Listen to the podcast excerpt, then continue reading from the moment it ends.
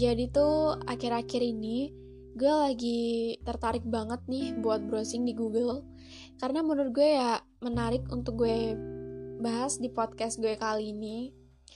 Kalian pernah gak sih uh, dengar kalimat toxic? Ya menurut kalian pasti toxic itu sendiri udah langsung ngarah ke arah yang negatif. Dan ya, hari ini gue lagi pengen banget ngebahas soal toxic positivity. Nah loh, apa-apa nih? Toxic kok tapi positif sih?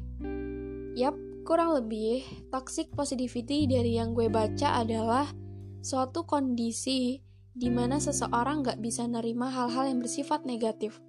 Jadi dia tuh kayak cuma nerima hal-hal yang selalu positif dan gak ngebiarin hal negatif muncul di dirinya ataupun orang lain. Toxic positivity itu sendiri bisa diartiin sebagai nasihat positif yang justru malah ngasih efek negatif ke pendengarnya. Jadi gue nggak terlalu memahamin teori ini, tapi yang gue tangkep ini tuh kayak sebagai peringatan bahwa menasehati itu ternyata punya keahliannya sendiri. Nggak semua kalimat positif itu ternyata bisa diterima semua orang. Pernah nggak kalian dengar kalimat-kalimat ini? Udah, nggak usah nangis, Cuma gitu doang kok. Masih banyak tahu orang di luar sana yang lebih parah cobaannya dibanding kamu. Kamu baru gitu aja udah banyak ngeluh. Hidup masih panjang. Gak usah dipikirin banget deh. Santai aja. Atau be positive. Dan masih banyak lagi. Mungkin emang bener niat kalian tuh buat nyemangatin. Tapi ternyata secara nggak sadar Kalimat tersebut justru malah jadi ngebuat seseorang malah makin down. Kalimat-kalimat di atas inilah yang disebut toxic positivity. Dan kalian pasti juga udah pernah dengar atau bahkan nerima kalimat-kalimat di atas secara langsung. Jadi, kita tuh kayak malah nggak ngebiarin seseorang buat ngeluapin apa sih yang sebenarnya lagi dia rasain. Justru kita malah nyuruh dia buat selalu pikir positif dan tapi kita nggak pernah nyerna perasaan dari orang lain. Lalu, kenapa sih toxic positivity itu sendiri bisa jadi sebuah hal yang negatif? Gak bisa dipungkiri, kita cenderung dibesarkan dalam lingkungan yang ngelarang kita untuk ngeluarin emosi negatif, kayak nangis, sedih, marah, dan sebagainya. Tapi terkadang, emosi seperti itu tuh emang harus diluapin, asal dalam batas wajar dan gak berlebihan. Selain itu, kalimat positif yang diucapin tanpa empati juga nunjukin kalau kalian tuh gak sebenarnya gak menghargai perasaan teman ataupun orang lain.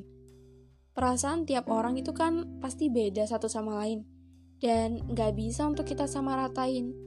Setiap individu pasti punya masalahnya masing-masing, dan kapasitas tiap orang pun pasti berbeda dalam menghadapi masalahnya. Gue sendiri sering banget ngalamin nasihat positif yang justru malah ngeganggu.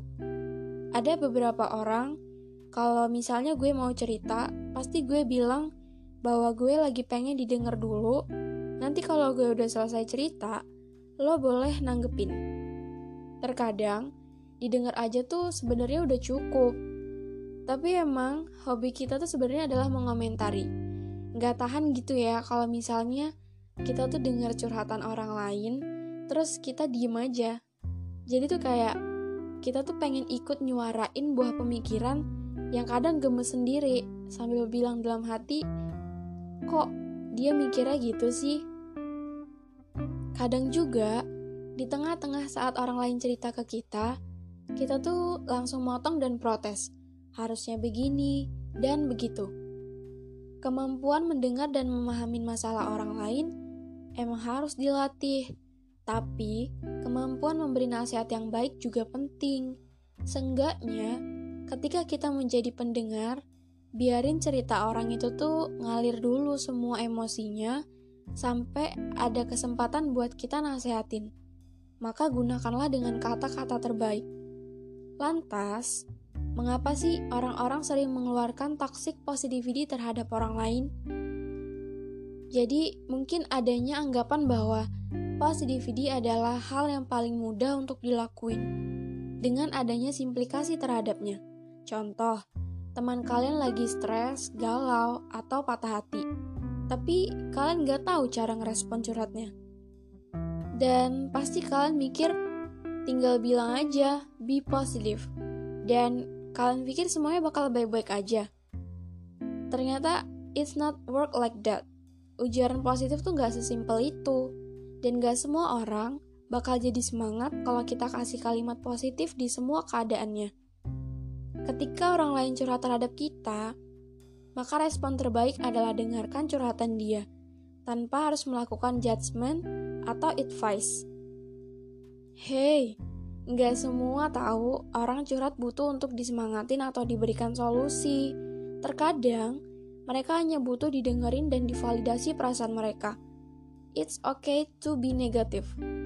Baru setelah emosinya sedikit menurun, dia bisa berpikir jernih, terus kita bisa menanyakan respon terbaik untuknya. Entah ngasih solusi atau hanya sekedar hope seperti di atas. Gue sendiri pun berani speak up soal toxic positivity bukan berarti gue udah 100% benar dengan teori ini. Karena gue juga masih nyoba buat belajar bahwa ternyata hal-hal yang kita anggap itu udah benar belum tentu benar buat orang lain. Dan ternyata yang kita anggap sepele justru bisa aja punya dampak yang bisa ngebuat seseorang atau bahkan diri kita sendiri malah menanggung beban psikis dan mungkin bisa lebih buruk dari itu. Nah, gimana ya caranya supaya kita tuh nggak jadi toxic positivity buat orang lain? Pertama, Ketika ada orang yang curhat tentang masalahnya, biarin orang tersebut mengekspresikan apa yang dia rasain. Jangan potong ceritanya dengan kata-kata seperti, "Ya udah, nggak cuma kamu yang punya masalah. Ada banyak orang di luar sana yang mungkin lebih parah dari masalah kamu." Kedua, pahamin bahwa setiap orang nggak punya kekuatan yang sama.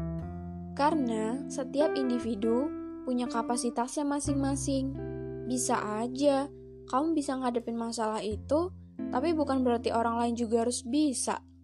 Mulai sekarang, kita harus sama-sama akui bahwa hidup gak selamanya happy. Kadang kamu bisa merasa kecewa, sedih, marah terhadap sesuatu. Dan yang terpenting yang harus kamu sadari adalah perasaan-perasaan tersebut itu wajar itu tuh wajar kalau misalnya kadang kamu ngerasa nggak bahagia. Nggak apa-apa untuk menjadi tidak baik-baik saja. Itu adalah proses bagian untuk menjadi manusia.